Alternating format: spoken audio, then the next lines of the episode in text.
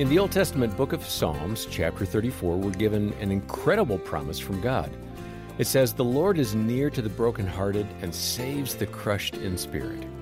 And even if you've been hurt by your spouse, that promise is still true. God has not forgotten you. I'm John Fuller, along with my Focus colleagues, Dr. Greg Smalley and his wife Erin, and today we're hearing more from a conversation that uh, Jim Daly and I had with Mark and Jill Savage. Now, in previous episodes, they shared how they'd been married for a number of years when it was revealed that Mark had been unfaithful to Jill. On an Easter Sunday, the Lord convicted Mark of his actions and he repented. And here they are talking about what it was like in their relationship after Mark confessed. The affair is now out in the open. It's off his chest, but the other spouse is now like reeling. Yeah, you're just beginning to process. Totally. And I think that is something that's not understood in affair recovery uh, all the time. And that is that he knew what was going on for, in essence, it was a year. Uh, total, because so much of it started even before the physical affair. I didn't. And so what happens is now you have to go back and you have to relive and you have to reframe it. So I'll give you a, a, specific example. The summer that he started the emotional affair was my parents' 50th wedding anniversary, and they wanted to gather the entire family at a beautiful place up in the Wisconsin Dells. So we're all there and we're all, you know, enjoying this time. And he excuses himself every once in a while, and I think that he is taking care of his construction business back home. But I later learn he's having conversations with this person. Yeah. And I learned that nine months later. Mm, right. Now I have to go back and I have to go, wait, wait a minute. And I have to recognize you mean this is what was happening. So that happens over and over again mm. when you're recovering from infidelity. And uh, to Mark's credit, uh, he stayed steady through that. Yeah. Because that is a lot to have to wade through. Well, this again. is your turn. It is. If I it, could say it that yes. way, it feels dark, but it's your turn to start. Yes. Your and emotional I, response. And, and I had to be steady and stable and not reactive. It, yes. it does lead to the next question I had, which are the questions that the offended spouse needs answers to. Right. How do you determine where to go with that? Because mm. that can be a bottomless pit. It can be a arming up of the offended spouse so they can you know, mm-hmm. wail back at the one who had the affair. And, you know, again, we're always balancing our fleshly response from our spiritual response. Mm-hmm. We're at war within ourselves. But how did you guys manage the questions? Mm-hmm. Uh, you're touching on that, Jill, but yeah. when was enough enough? Well, and I think I get asked that question a lot. Um, I think it depends on your personal wiring. Um, yeah. One of the things I talked about in the last program is that I'm a thinker. Uh, that means I deal in facts. Right. I deal in data. Um, I can gather data and not get as emotional about it. If there's a woman who is a feeler, she's got to be careful about how much she asks. Oh, yeah. Because mm-hmm. that's going to really that can there's wisdom her... in that. That's i guess the key point. You've mm-hmm. got to be wise enough to know you Which... need you need some reconciliation on data. Yes. You need mm-hmm. some reconciliation but there may come a point where you need to feel i know enough. I don't need to know more. I and get... i actually would say to myself do i really need to know this question? Right. mm-hmm. like i would think about it.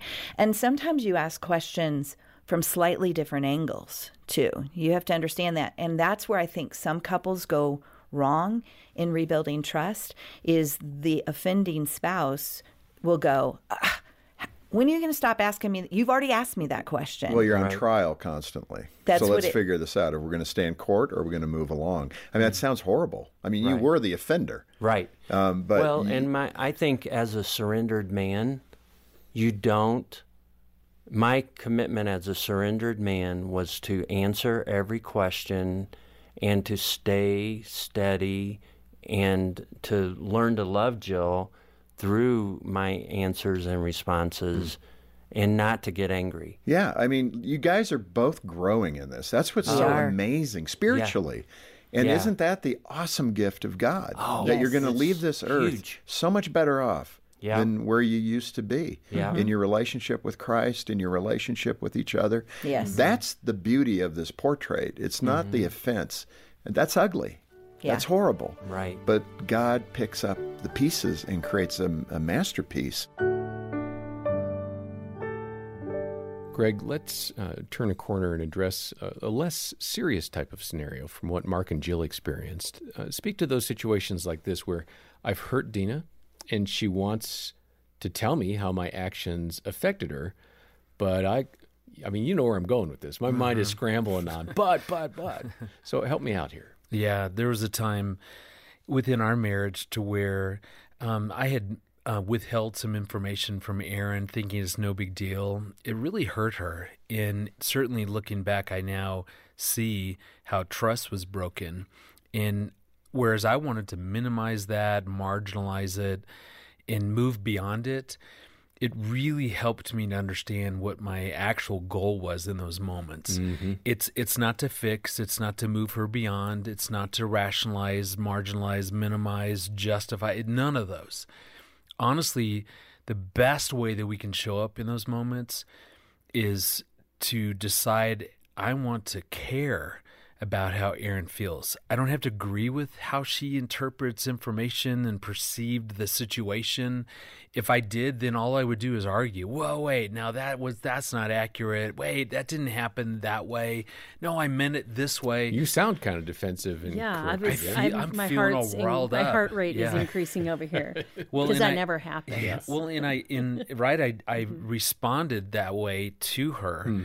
in the beginning until God really convicted me. It was through a, a good friends of ours' advice to me, going, "Can you just stop? Like all she really wants you to do is to care about how she felt." Now that was hard for me because I, I, I felt failed. I felt that I'd made a mistake, and so my own sense of failure was keeping me in that defensive posture. And so, honestly, first and foremost, you've got to go before the Lord and ask for His supernatural power beyond anything that I could have done in that moment because I was still hurting. I was embarrassed. I felt failed, and and I couldn't get out of my own way. If I'm really gonna to care about how she feels, to listen, to to ultimately, with compassion, empathize.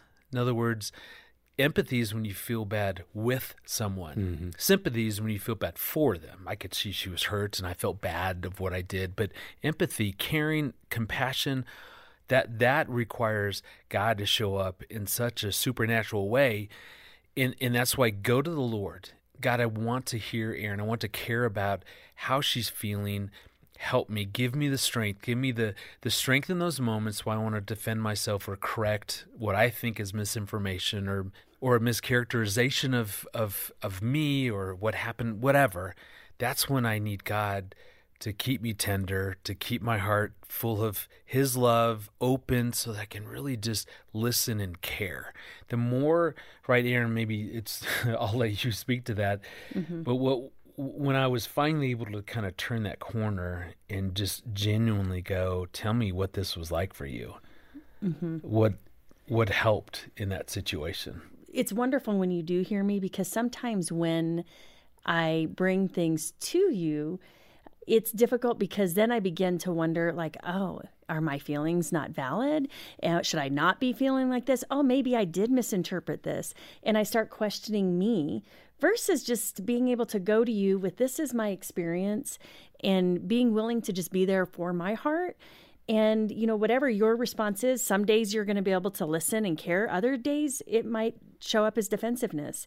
And if I can stay grounded in this is just my experience and it's okay that this is how I feel about it, you know, and I am, I'm very confident that eventually you'll get through it and you'll figure out, oh, I'm feeling failed right now. And so I'm reacting. But I don't have to change, I don't have to react in return. Mm-hmm. I can just stay confident with this is just my experience. Mm-hmm. Yeah, but it really did require me to understand there there's a time maybe in a place to work through some of the details that happen. We can do that. But really, first and foremost, for me to go, I just want to care about how she feels. Mm-hmm. what that was like for her, her experience, and not defend, but just really listen and let her emotions impact my heart, touch my heart in a way that I, I experience a, a righteous, kind of godly sorrow around what that was like for her. Mm. Well, I appreciate so much uh, the both of you sharing so candidly about this. And as a listener, maybe this is a painful thing to hear. Maybe you're thinking, "I, not me. I can't do this." I, they're saying things that I can't imagine my spouse saying or or hearing. Uh, please know that we have caring Christian counselors, and uh, we'd be happy to schedule a free consultation with them over the phone. Uh, call 800, the letter A in the word family, 800 232 6459, and just ask for one of those counselors to give you a call back.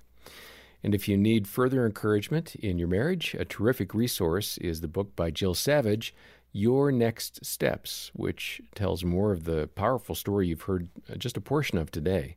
And we're making that available to you for a gift of any amount. Donate to Focus on the Family today, request your book. The details are in the show notes. We'll hear more from Mark and Jill next time. For now, on behalf of Greg and Erin Smalley and the entire team, I'm John Fuller, and thanks for listening to the Focus on the Family Marriage Podcast.